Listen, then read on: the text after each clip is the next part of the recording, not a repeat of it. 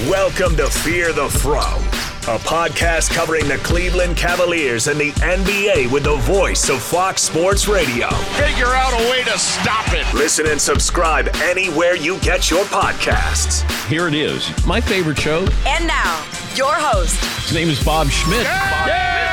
Welcome, Cavalier fans. What an evening in Cavalier land. This is the Fear of the Fro podcast. I am your lifelong fan host, voice of Fox Sports Radio, Bob Schmidt. We got lots to talk about, lots to celebrate, and despite the end outcome of this evening being that our in season tournament has come to a close, I don't think anyone goes out of tonight feeling like we squandered an opportunity because how often do you win by 23 points? How often does this team specifically win by 23 points? In a manner in which all of the many concerns we've heard voiced during the early part of this season, Evan Mobley's offense, Donovan Mitchell and Darius Garland's cohesion, George Niang and the criticisms he's got for his play in the early part of the season that he has seemingly turned around. All of these things feel like a distant memory today because now the Cavaliers are victors of two straight games.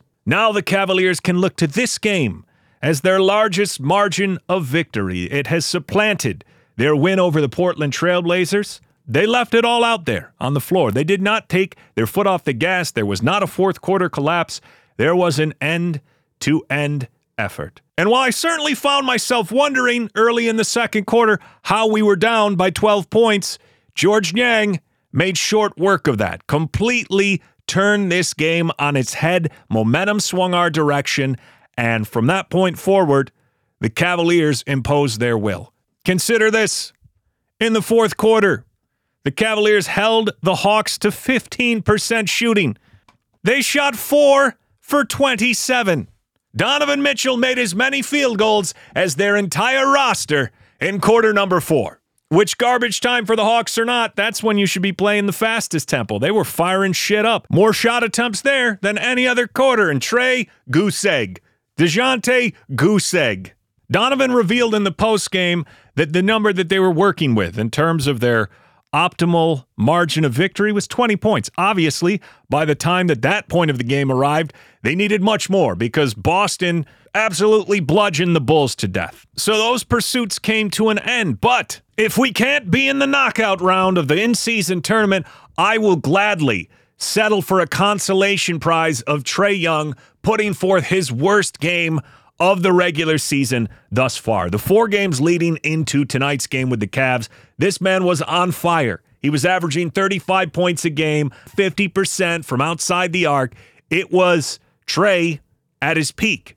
However, tonight, this was far and away Trae Young's worst offensive performance of the season. Three for 14 from the field. Now, again, this man isn't exactly a beacon of efficiency over the course of his career. He's more of a volume guy. But again, like I said, over those previous four games, he was rolling and he was derailed tonight. It's not just the efficiency, though, it's the shot selection because it felt like this felt like watching a game of NBA Jam where somebody is just firing up hero shots, hoping to get on fire. However, it never came. And I looked just to confirm my general in game vibes of the eight threes that Trae attempted, five of them, five of them were from outside 30 feet. There are three of 14 games where you can live with the shot selection because you feel like, okay, it just wasn't falling for him tonight, but he worked to get good, advantageous shot attempts. It did not feel that way most of this game. It felt like Trae conceded. And in a game where he had the opportunity to really try to work and grind on Darius Garland, that's a matchup I would think that he has motivation to win because that's one of his high end peers at the point guard position in the NBA. And Darius Garland outclassed him tonight in a big way. There was a sequence in this game in the late third where Darius Garland came down and splashed a three. And Trae Young on the other side, Darius fell. And when he fell, Trae lifted up and knocked down one of his two three pointers. And it seemed like, a, oh, maybe this is what will wake Trae up. That will make some highlight reels. Maybe this is what is going to shake him out of his funk. But Darius put a close to that immediately because as the third quarter came to a close, DG picked himself up off the floor, got the ball, dribbled it over half court, saw who was guarding him, Trae Young. Allen showed like he was going to set a high pick and roll, and Trae just gave up. He weakly rolled off his body. He didn't even fight to contest it.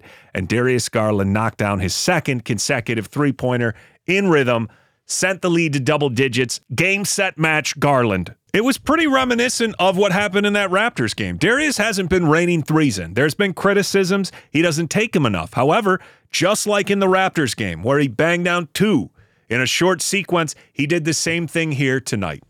So let's talk more about the beginning of this game, though, because we could dwell on the third and fourth quarter, but really, it felt like the Cavaliers were in control throughout that stretch. It felt like when they wrestled control away from the Hawks, though, was in the second quarter with about nine minutes left, because it was at that point that the Cavaliers called a timeout after a run by the Hawks put them up by 12 points. Now, the first quarter was close. It could have been a one point game had Donovan Mitchell's three left his hand before the red light hit, but it didn't. So the Cavaliers went into the second quarter down by four. I didn't feel like we were playing bad, though. I just felt like the Hawks made a few less mistakes. They didn't have a single turnover in the first quarter.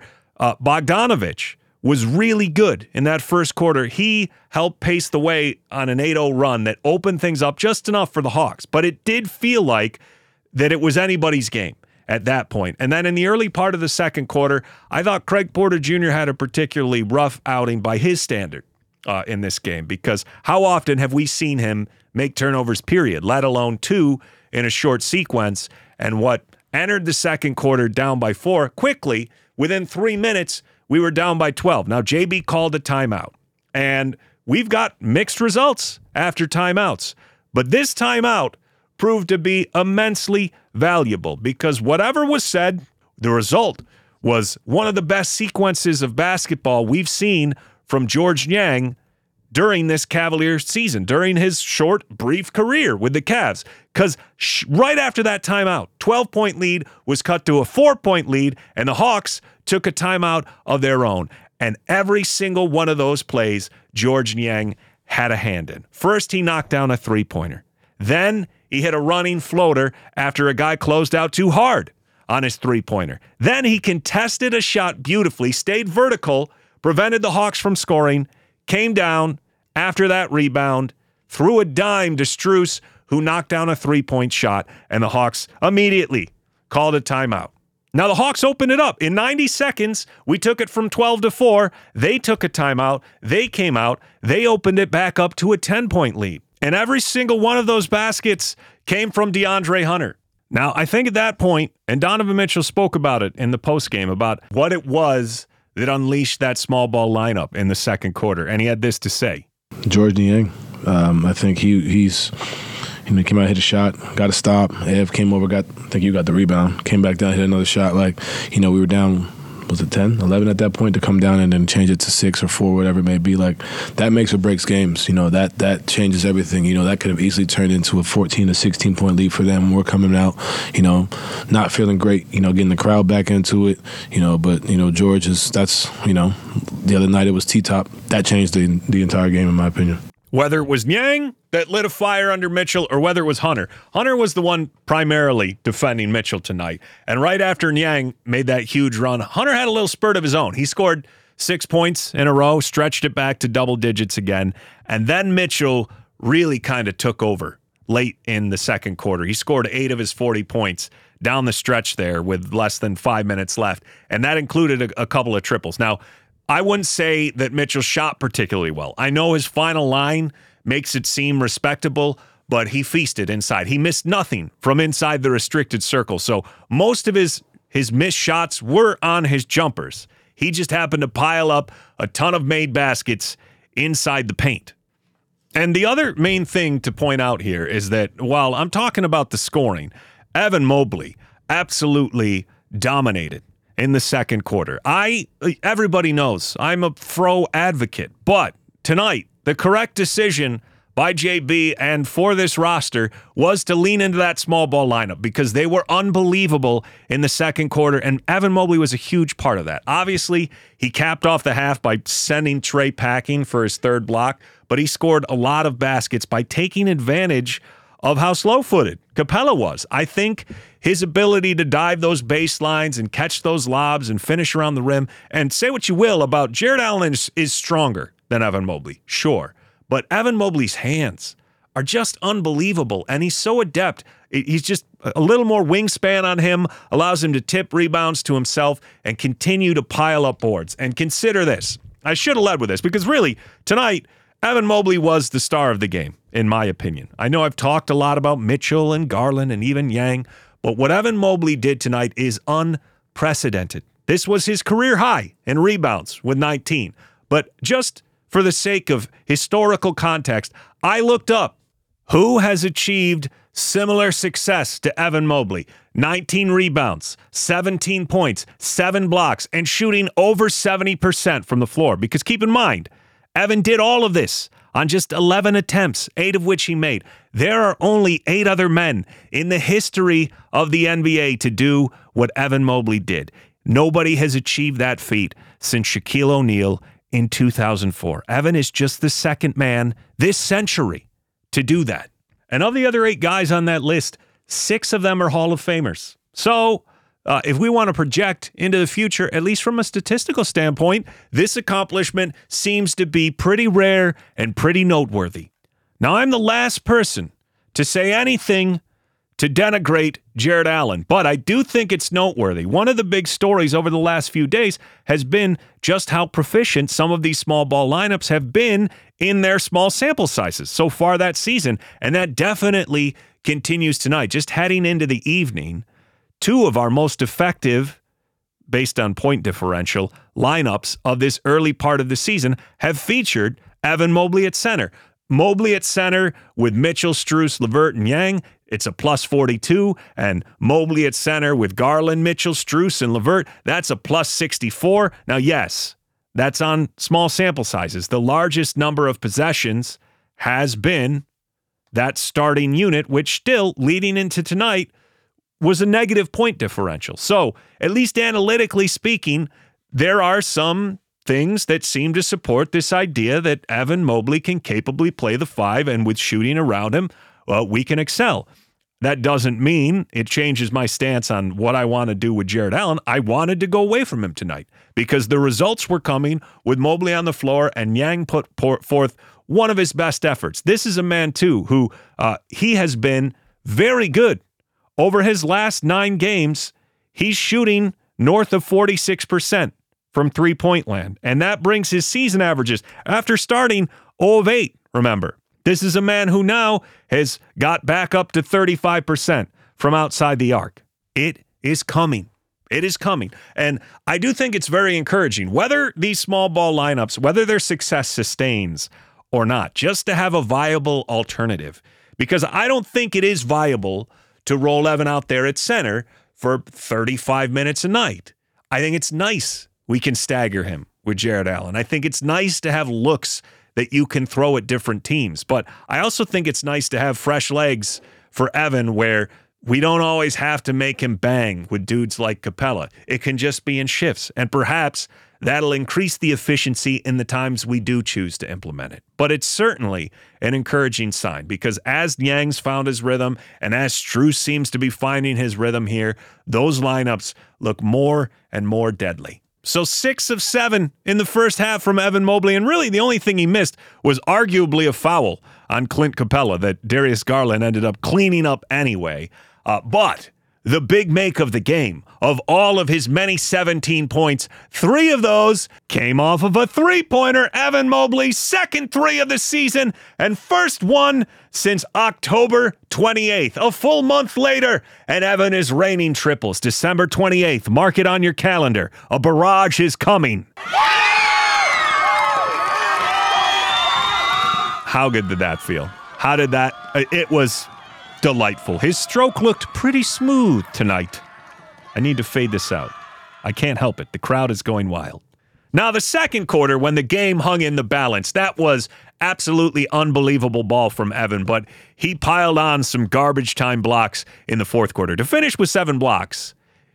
I I mean, the scorekeepers didn't even know what was happening. At the end of the game, John Michael was saying that he had 17 rebounds when this box score was saying he has 19 and then it was saying he had six blocks when in fact he had seven. That's how fast and furious they were coming at the end of the game. When it all became final you realize that that fourth quarter saw evan pile on four more blocks and all four of them happened with less than four minutes left in the fourth quarter. So they got desperate they got sloppy and evan got a statistical milestone that seems even more significant than it is. But I'm, i'll take it it because that's basically every Trae Young box score. When you realize that he gets 15 of those points by grifting at the free throw line, it makes the 40 point games seem a little less special. So you can put an asterisk on this one if you want, but Evan Mobley did it. And that means that over the last nine games, Evan Mobley is averaging 17 points and 12 rebounds on 66% true shooting percentage. Now, just to shit all over Scottie Barnes, I want you to realize what he's doing. This season, Evan has now cracked 60%. By comparison, the man that he bested last game, Scottie Barnes, this season, despite his many prolific counting number achievements 19 points, 9 rebounds, 6 assists he is shooting just 55% true shooting percentage. So, Evan, as usual, defensively incredible, efficiency incredible. Rebounding, incredible. And now, amongst third year players, Alperen Sengun is having a breakout season. Many would look at him and say he is now performing at the top of his draft class, and his true shooting percentage is just 0.1 higher than Evan Mobley. There are only three men in the 2021 draft class who play more than 30 minutes a game and have cracked 60% true shooting. That is Alperen Sengun, Evan Mobley, and Herb Jones. Now, perhaps I'm a prisoner of the moment, but I would ask you, where does this game rank for you amongst Evan Mobley's games this season? I think the one that stands out for most people outside of this one would be the Indiana game because he scored over 30 points. He had 14 rebounds. maybe more importantly than all that is the counting numbers may seem more impressive 33, 14, a few blocks. That's great, but we lost by double digit points to the Pacers. So that was a disappointment, similar to the way that I felt with Caris LeVert when he scored all those points in the first quarter. It's great, but if it doesn't come with a W, it tends to lose a little of its luster. And tonight, it's not as if this was a particularly thrilling game. We pulled away and won in resounding fashion, but maybe it's just due to the fact that it seems like we have a lot of close games that I'm not going to look a gift horse in the mouth and diminish this accomplishment by Evans simply because we did it in a blowout and he piled up some blocks at the end of the game. Now, a, a couple other people I think warrant mentioning. You may think that I'm going to say Fro or Max Strus, and they were good. Uh, I mean, Fro was good on limited minutes. I didn't think this was his best game overall, but at the end of the night, if you miss only one shot and you come close to a double double, uh, his second half was pretty effective. He had a longer leash, I felt like then. And to finish the game without a turnover, with a solid 11 8, it's good. Whatever. I don't. Now, I want to touch on another player. And you may think I'm going to say Max Strus because, I mean, he paced the way with plus minus, knocked down a few triples, made his impact known, filled the stat sheet yet again 11 points, three rebounds, seven assists, two blocks, two steals, chipping in across the board. But the guy I wanted to talk about was actually Isaac Okoro, who I thought had some very good moments in this game, including a stretch in which he ripped off a couple of consecutive baskets, uh, and he did it, finishing through contact to go along with two blocks. He's not forcing the issue on offense, but it almost seems irrelevant at this point. Last year, when you're the de facto sixth man, sometimes starter, and you barely shoot, it stings. This year, when we've got LeVert and Niang and then Strus all taking volume, it seems less relevant to me whether or not. And this could be ultimately, I think this could be a good thing because while I wouldn't take his current minutes as an indicative of what it's going to be at the end of the season, he may get more, he may get around this. This may be it. Dean still is out of the mix for a little bit. Um, but if this is what it is, call me a dick. I think this might be good for us because we did not extend a Okoro. And if we're getting the type of production that we're getting from Strus and Niang's heating up like he is, and Caris, I mean, he carried us most of the early games of this season despite cooling off a little bit here. If Okoro's role only needs to be, you know, 16 to 20 minutes a night, and we don't need him to take volume shots, I think that price tag is going to be a lot more reasonable than many of us were fearing. I don't mind this current situation of every time Isaac did something tonight, I just felt like, oh, that's a pleasant surprise. Nice block. Nice finding your way behind the defense and getting an easy bucket at the rim. I was very happy with Isaac's minutes tonight. Now, I already touched on Craig Porter Jr., very short lease for him. Uh, and I can't say that I fault JB because that game was starting to get away from us in the second quarter, and he went away from it, and it worked. So I wasn't upset that he didn't go back to Craig Porter Jr. Max Strus, uh, as I alluded to. What more can you say about this guy? It's just amazing how impactful he's been in every facet of the game. When we brought him in, there was so much talk about how good he is catch and shoot threes, and he takes nine threes a game, and it and it was presented by many people like. And I'm not saying that I wasn't one of these people. I'm telling, I'm admitting to you, I had no idea he had this much to offer to our offense because whereas coming into the season, I looked at Niang and Strus as the offensive options and Okoro and Wade to a lesser extent to the defensive options. Seen that game against the Raptors where the the variety of ways in which Drew scored in that third quarter, there were plays that looked very much like Okoro. This isn't just a guy that's hitting threes. He leaked out in front of the defense twice.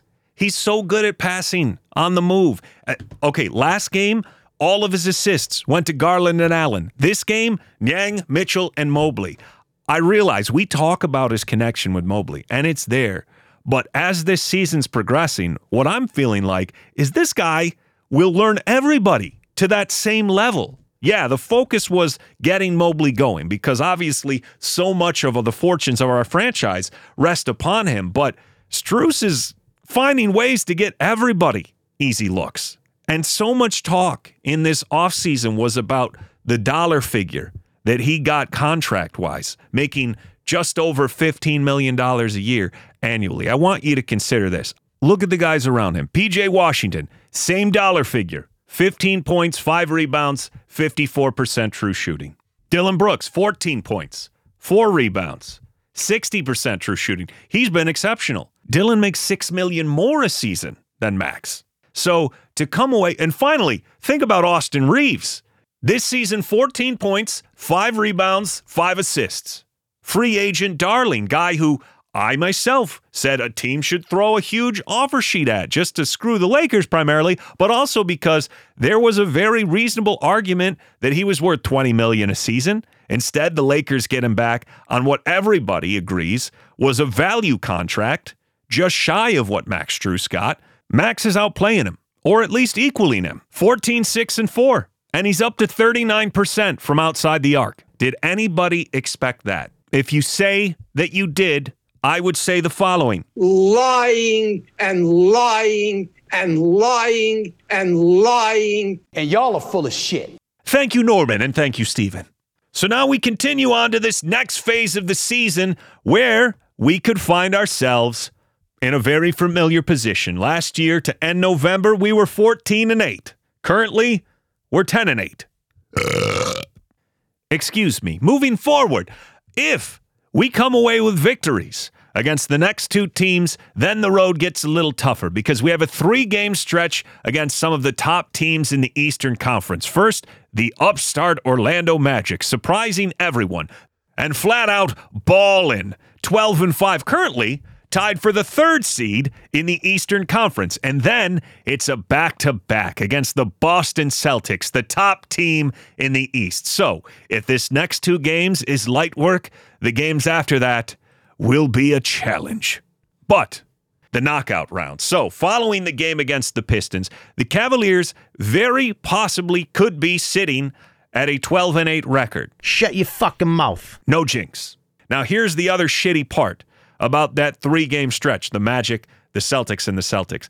The first Celtics game is the second night of a back to back. So we're going to go Magic Celtics in consecutive evenings. And all three, sadly, are on the road.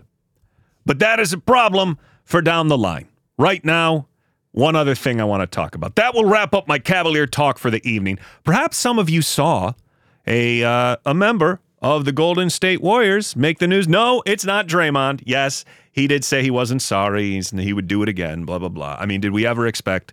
Draymond to walk back anything? No. Let's not dwell on that. Still garbage, will remain garbage, will continue to be garbage. But Klay Thompson, Mister, I guess his feelings just got hurt. I guess his feelings just got hurt. My, my, my, how the tables have turned. You know, I'm just kind of shocked some guys take it so personal. I am too, Klay. I was shocked about the news this week that when Tim Kawakami asked you a very benign question, uh, you launched that into some sort of uh, defensive, sensitive rant.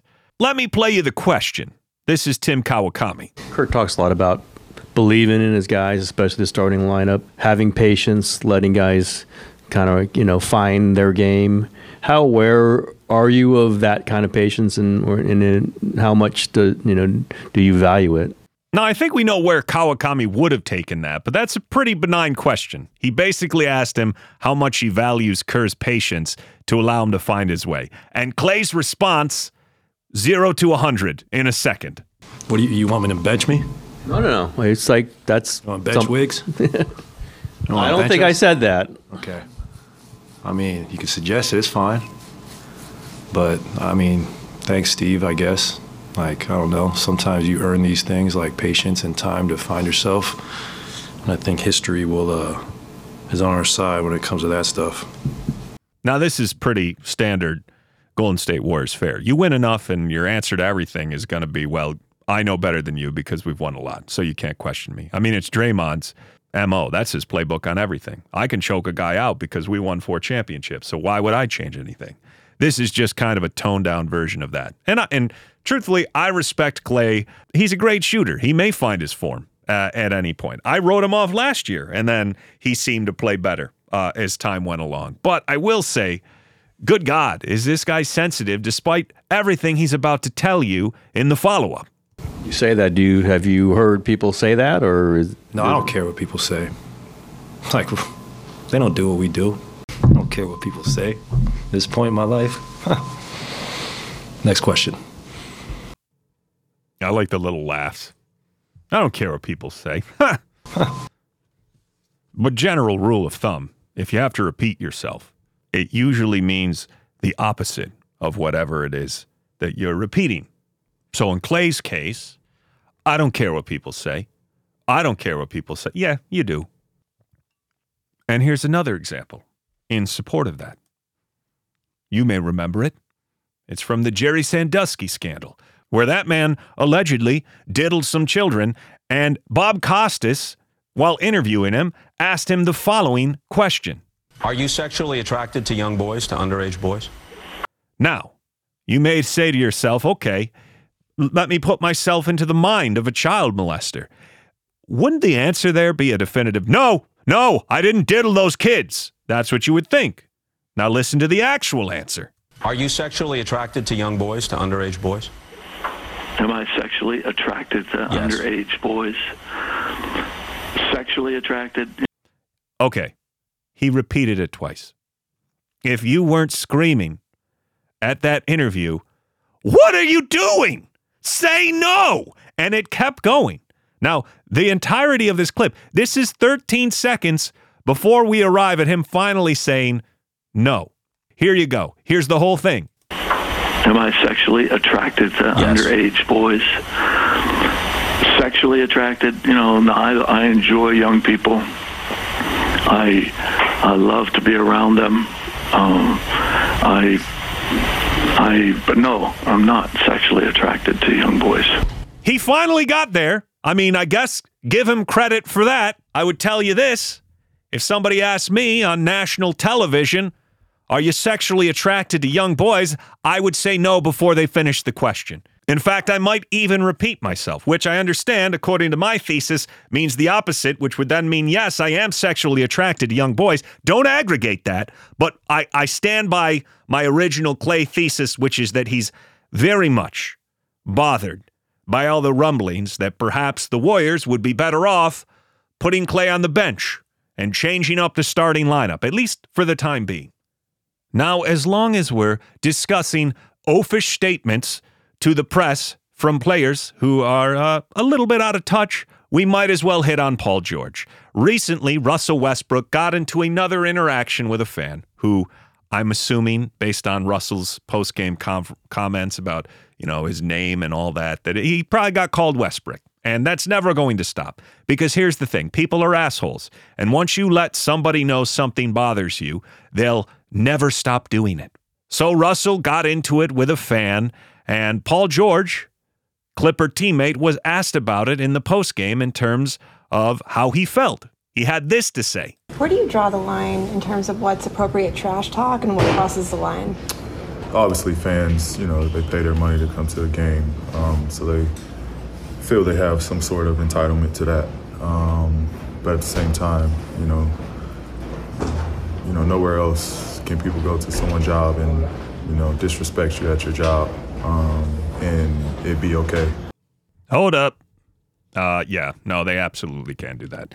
I don't know if you've ever heard the expression, the customer is always right, but that originated in service jobs, you know, jobs that normal people have. And uh, in a lot of those normal jobs, people can talk to you any way they want. Shit, hop on the internet. People can sometimes lay hands on you and you're expected not to respond. How many times have you seen people just hurling fast food back at some minimum wage worker because they got their order wrong?